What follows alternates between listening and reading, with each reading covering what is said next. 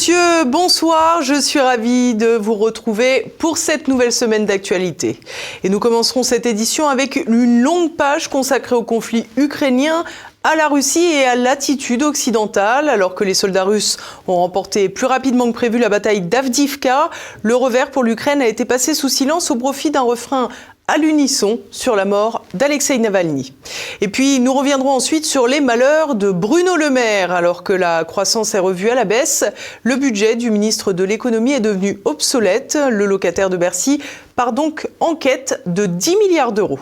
Et bien sûr, avant de commencer, je compte sur vous pour commenter cette édition, la relayer auprès de vos proches et puis surtout penser à cliquer sur le pouce en l'air. Une victoire militaire et une nouvelle bataille médiatique. Si la chute d'Avdivka n'a pas fait les gros titres de presse, la mort d'Alexei Navalny, systématiquement imputée à Vladimir Poutine, s'est insérée dans une véritable opération de propagande. Explication tout de suite. Cacher cette déroute que je ne saurais voir. Vendredi, la ville ukrainienne d'Avdivka, point chaud de la ligne de front, est tombée entre les mains des soldats russes.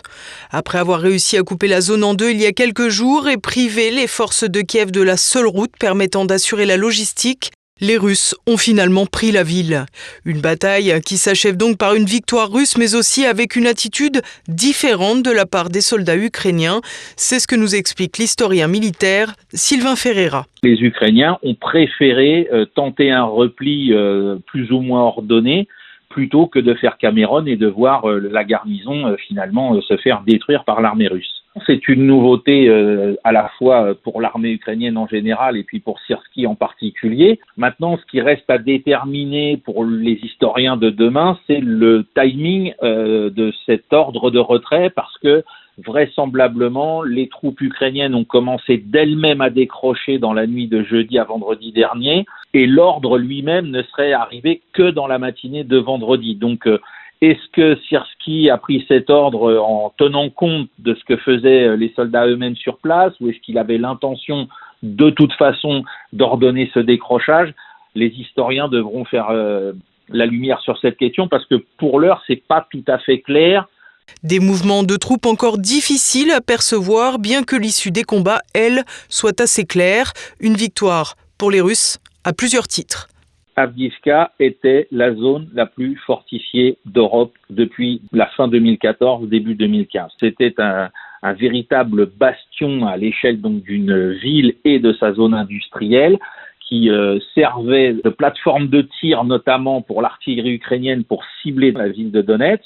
Donc on pourrait dire que le premier intérêt de la chute d'Avdivka, c'est que l'artillerie ukrainienne va être obligée de reculer hors de portée des quartiers d'habitation de Donetsk. Hein. Euh, pour les civils là-bas, c'est, croyez-le bien, un soulagement extrêmement important. Donc ensuite, pour l'armée russe d'être capable de conquérir euh, une telle fortification après euh, donc dix ans de statu quo en quelques mois, hein, ça a duré quatre mois et demi cette bataille. C'est un remarquable exploit pour elle même si certains vont nous dire que les pertes sont peut-être trop élevées, mais pour le moment on n'en sait rien.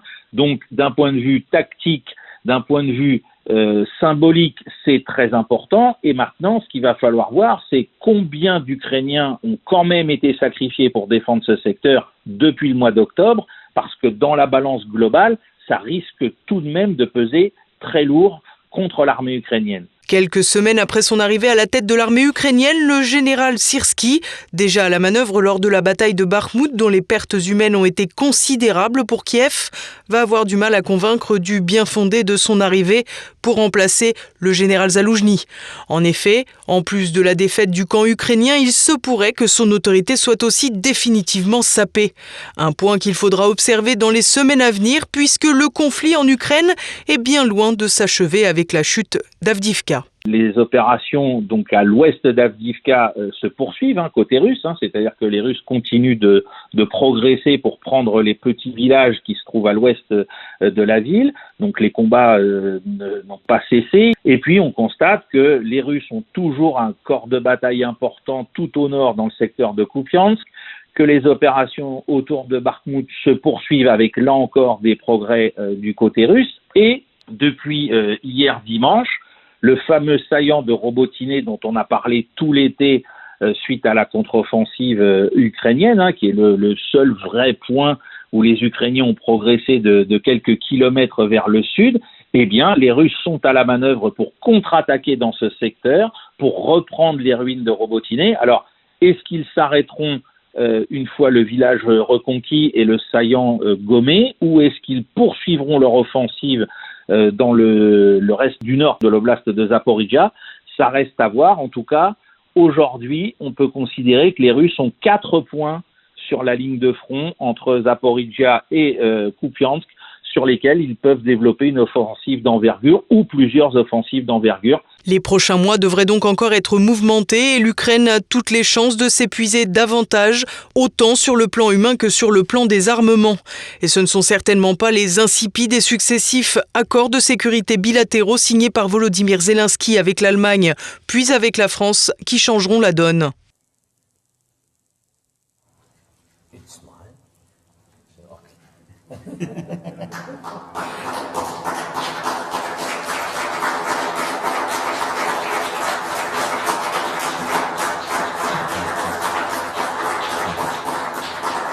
Ainsi, pendant que les soldats ukrainiens mouraient à Avdivka ou battaient en retraite, Volodymyr Zelensky s'offrait une tournée européenne devant les caméras, affairé à faire croire que la donne pouvait encore changer, alors même qu'elle était déjà inscrite il y a plus d'un an, après les premiers revers de la contre-offensive ukrainienne. Pendant ce temps, pendant ces brassages diplomatiques, aucune place pour les discussions de paix auxquelles Vladimir Poutine s'est pourtant dit ouvert lors de son entretien avec le journaliste américain Tucker Carlson il y a une dizaine de jours. Un entretien qui avait d'ailleurs placé le président russe à quelques semaines d'une réélection assurée en position de force. Au fil de plus de deux heures d'entretien où le journaliste n'est intervenu que sporadiquement, Vladimir Poutine s'était employé à manier le temps long sur la forme et sur le fond. Revenant sur l'histoire de la Russie depuis le 7e siècle, affichant calme et assurance, le président russe, honni par les États-Unis, était parvenu à s'imposer sur le devant de la scène internationale, y compris en Occident. Une position de force alourdie par la victoire des soldats russes à Avdivka. Dans ce contexte, l'annonce de la mort d'Alexei Navalny en prison a bousculé toute l'actualité. Sans surprise, si Paris ou Washington n'est toujours pas capable de donner le responsable du sabotage des gazoducs Nord Stream, il n'aura pas fallu plus de trois minutes d'enquête pour que les capitales occidentales sachent qu'Alexei Navalny avait été tué par Vladimir Poutine. Une conclusion rapide à laquelle personne ne s'était risqué lors de la mort du journaliste américain Gonzalo Lira, comme nous le racontait l'ancien colonel de l'armée suisse et spécialiste du renseignement, Jacques Beau. Il y a d'ailleurs tout récemment, il y a un, Américain, euh, M. Gonzalo Lira, euh, dont je suivais les, régulièrement les, blogs euh, ou les vlogs euh, sur YouTube, qui est un Américain euh, qui avait habité, qui a habité, euh, qui habitait, qui avait sa famille d'ailleurs en Ukraine, et il habitait à Kharkov d'ailleurs, et, il s'est fait arrêter par, le, par les services secrets parce qu'il était critique à l'égard de l'Ukraine. Hmm. Et le gouvernement américain n'a strictement rien fait. il est mort avant-hier ou il y a deux jours dans, les, dans une prison ukrainienne. Une indignation à géométrie variable aussi pour Julian Assange qui croupit en prison britannique sans qu'aucun dirigeant occidental prompt à donner des leçons de démocratie ne s'émeuve. C'est donc un peu de retenue que les élites occidentales auraient dû s'astreindre, à commencer par Paris. En effet, Emmanuel Macron a accusé la Russie de mettre ses esprits libres au goulag et les condamne à mort. Une réaction peu prudente qui avait aussi dû faire fi du fait qu'Alexei Navalny, parmi ses faits d'armes, avait été condamné pour des détournements de fonds au détriment de la marque française Yves Rocher et d'une branche russe. Du côté européen, on n'a pas non plus lésiné sur les moyens, puisqu'après les présentations de Zelensky aux Golden Globes, la veuve de Navalny était ce lundi à Bruxelles, aux côtés de la présidente de la Commission européenne Ursula von der Leyen. L'occasion pour l'Union européenne de faire ouvertement de l'ingérence en annonçant soutenir bientôt les oppositions russes. Pourtant, si les Occidentaux présentaient souvent Alexei Navalny comme une sorte d'idéaliste démocrate face au terrible dictateur Poutine, Alexei Navalny était en réalité un ultranationaliste russe favorable à l'éradication pure et simple de l'Ukraine. Ses publications sur Twitter en avril 2022, faites, soit dit en passant depuis sa cellule, à l'instar d'une vidéo avec ses avocats diffusée la semaine dernière, expliquait que le massacre de Boutcha dénoncé par l'Ukraine et où un parterre de dirigeants occidentaux s'était rendu était une mise en scène. Alexei Navalny, systématiquement présenté comme le principal opposant à Vladimir Poutine, était toutefois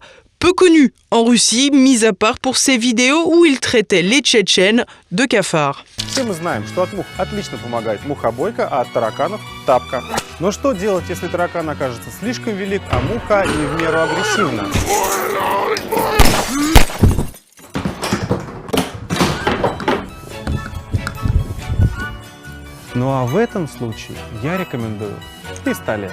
Une vidéo qui a d'ailleurs privé Navalny du soutien d'Amnesty International.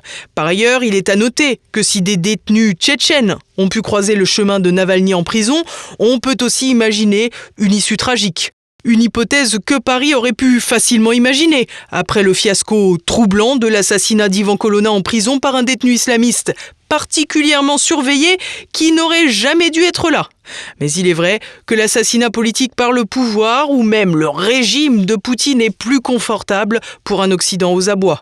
Un Occident qui connaissait décidément bien Alexei Navalny, comme le racontait Jacques Beau après avoir consacré un ouvrage à l'activiste. Euh, c'est sur la, recommandation de Gary Kasparov que euh, Navalny est accepté à ce, cours, ce séminaire en fait. C'est un séminaire euh, non diplômant qui est donné par l'université d'Yale qui est financé par le, gouvernement américain et qui sert à promouvoir un peu les élites prometteuses, entre guillemets, euh, de, différents pays dans le monde qui est destiné en fait à, créer des, réseaux de jeunes, euh, de jeunes leaders. Et je pense que là, il a pris conscience qu'il avait une, une dimension euh, internationale. les sondages montrent qu'en Russie, il est très mal connu. Les gens savent même pas qui c'est en réalité.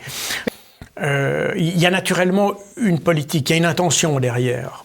Cette intention, elle est relayée par euh, une série d'officines, la plus connue étant euh, la National Endowment for Democracy aux États-Unis, NED, qui est une officine qui a été créée à la fin des années 80, qui a été en fait qui détachait un certain nombre, qui enlevait un certain nombre de fonctionnalités de la CIA pour euh, les, les, mettre dans les mains de, de, de, civils, si vous voulez. Des liens très clairs entre Navalny et la CIA qui seront bien sûr qualifiés de dérives complotistes, à l'image de ceux qui diront que la Russie, après avoir condamné Alexei Navalny à près de 20 ans de prison, n'avait pas grand intérêt à l'éliminer. Ses sponsors, eux, en revanche, avaient tout intérêt à le trouver plus utile mort que vivant, à minima pour camoufler la déroute de l'Occident. La croissance réévaluée et des économies à aller rechercher. Bruno Le Maire, véritable porte-flingue à l'économie du Mozart de la finance, doit revoir sa copie pour le budget de l'État. Le point tout de suite avec Olivier Frère Jacques. Nous allons livrer une guerre économique et financière totale à la Russie. Nous allons donc provoquer l'effondrement de l'économie russe. La France a 1% de croissance au lieu de 1,4 contre une croissance à 2,6% pour la Russie. Deux ans après la sortie guerrière de Bruno Le Maire sur l'économie russe, le ministre de l'économie ne peut que constater son échec et dimanche soir, au journal de TF1, le transfuge des républicains a dû rectifier le tir de ses prévisions. Elle était de 1,4% pour 2024 et nous la révisons à 1%. Une croissance qui reste positive mais qui va contraindre à faire 10 milliards d'euros d'économies pour l'État. Le réajustement des chiffres était connu de tous mais le ministre a tardé à faire cette annonce, l'actualité politique ayant été assez chargée ces dernières semaines avec le changement de gouvernement et les manifestations agricoles. Il a donc fallu expliquer ce retard par le nouveau contexte géopolitique et une récession en 2023 en Allemagne. Acculé, le ministre a néanmoins réussi à faire dans la gloriole. Je rappelle quand même qu'on nous prédisait la récession en 23, on a fait près de 1%. Nous gardons une croissance positive. Comprendre, c'est pas terrible, mais ça pourrait être pire. Une ligne de défense qui a le mérite de pouvoir toujours être utilisée. Avec les normes européennes qui impliquent un déficit limité, Bruno Le Maire dit pouvoir être dans les clous des 4,4% des déficits qu'il s'était fixés. Il y aura donc mécaniquement des économies à faire puisqu'il y aura moins de recettes et celle-ci se chiffre à hauteur de 10 milliards d'euros. S'il ne devrait pas y avoir d'impôts supplémentaires, Bruno Le Maire a annoncé l'économie de 5 milliards d'euros de dépenses de fonctionnement dans tous les ministères. Une véritable coupe dans les frais de fonctionnement qui va condamner certains ministères au pain sec, à moins que ceux-ci n'aient eu jusqu'à présent un rythme de vie très dispendieux. Les 5 autres milliards d'euros seront ponctionnés du côté de l'aide publique au développement, une aide à destination des pays en développement. Un autre milliard pour la réduction des aides de la prime Rénov, dispositif visant à réhabiliter des logements. Une mesure qui se voulait sociale et écologique. Le ministre délégué au compte public Thomas Cazenave s'est expliqué de ce changement dès lundi matin sur la télévision publique. Là encore, le gouvernement est sur la défensive vous sacrifiez quelque part aussi euh, la, transition écologique, c'est moins de logements rénovés. Sauf que on n'a jamais autant dépensé en matière de transition euh, écologique. Une hausse en baisse qui satisfait la majorité, un peu comme avec euh, l'inflation. 10 milliards d'euros d'économies à faire et samedi, la veille de l'intervention du ministre, le président annonçait, lui, une aide de 3 milliards d'euros à destination de l'Ukraine. Un choix que le ministre estime nécessaire pour la sécurité de la France et qui semble répondre à la tendance dans l'opinion, si l'on tient compte d'un sondage publié dans la Tribune dimanche dans lequel on apprend que 41% des Français sont favorables à la poursuite de la livraison d'armes françaises à l'Ukraine et que 21% sont même pour augmenter celle-ci, tandis que 38% y sont défavorables. Un peu de coupe dans les aides sociales et de rigueur pourrait rapidement inverser la tendance d'une opinion bien versatile. Mais la prochaine difficulté pourrait bien ne pas venir de cette sacro-sainte opinion, mais d'une hypothétique nouvelle réévaluation de la croissance.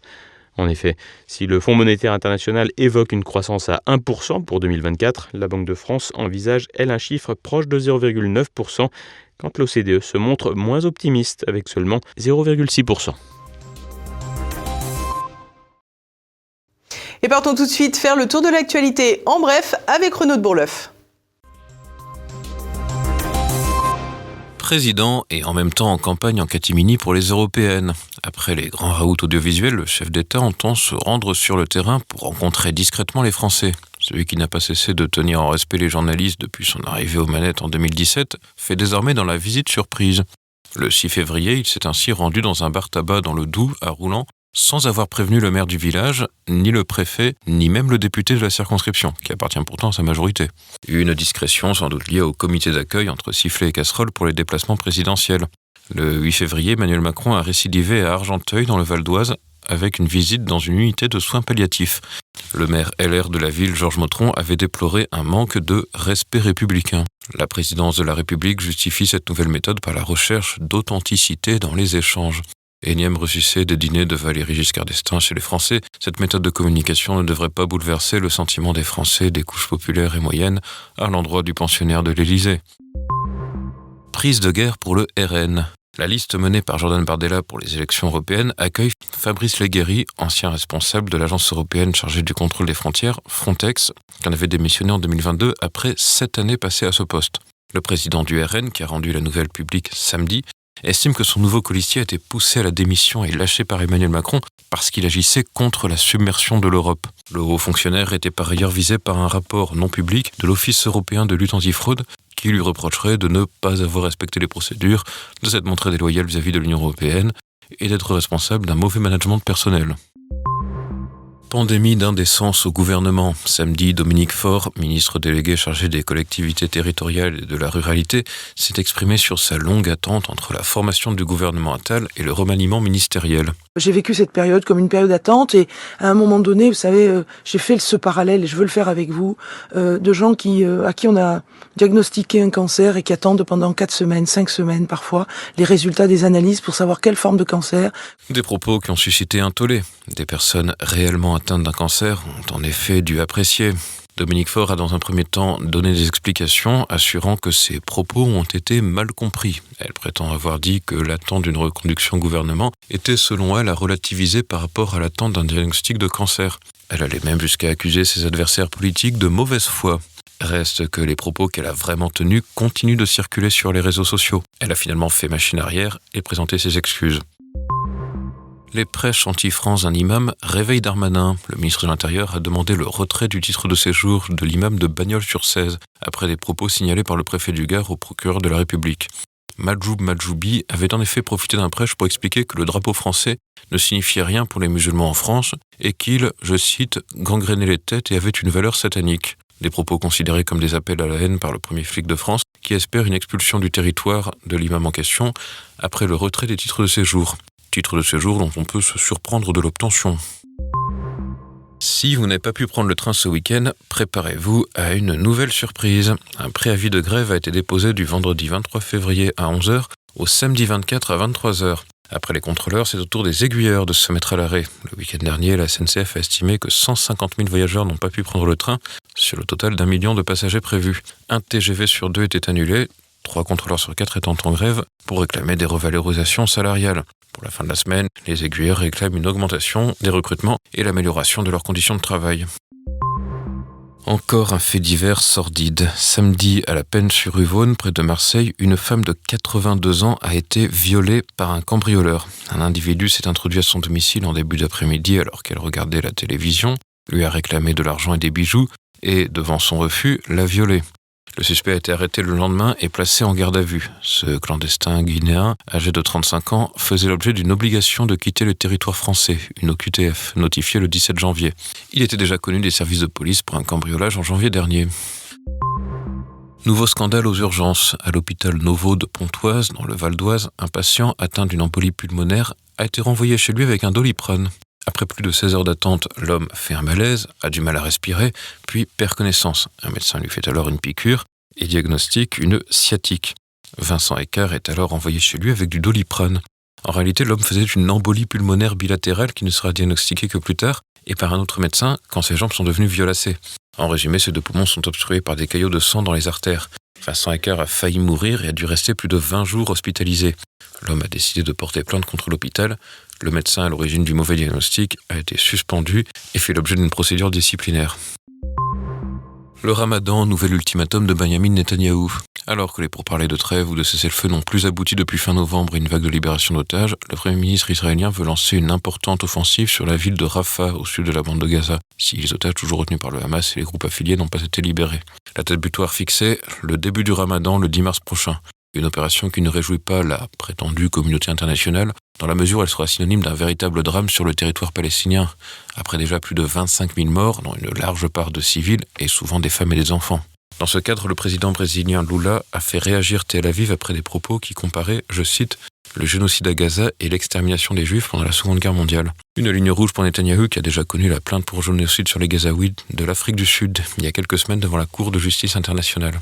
Quatre mois et demi après l'attaque du 7 octobre, le conflit israélo-palestinien est à nouveau plongé dans une situation qui semble en tout point insoluble.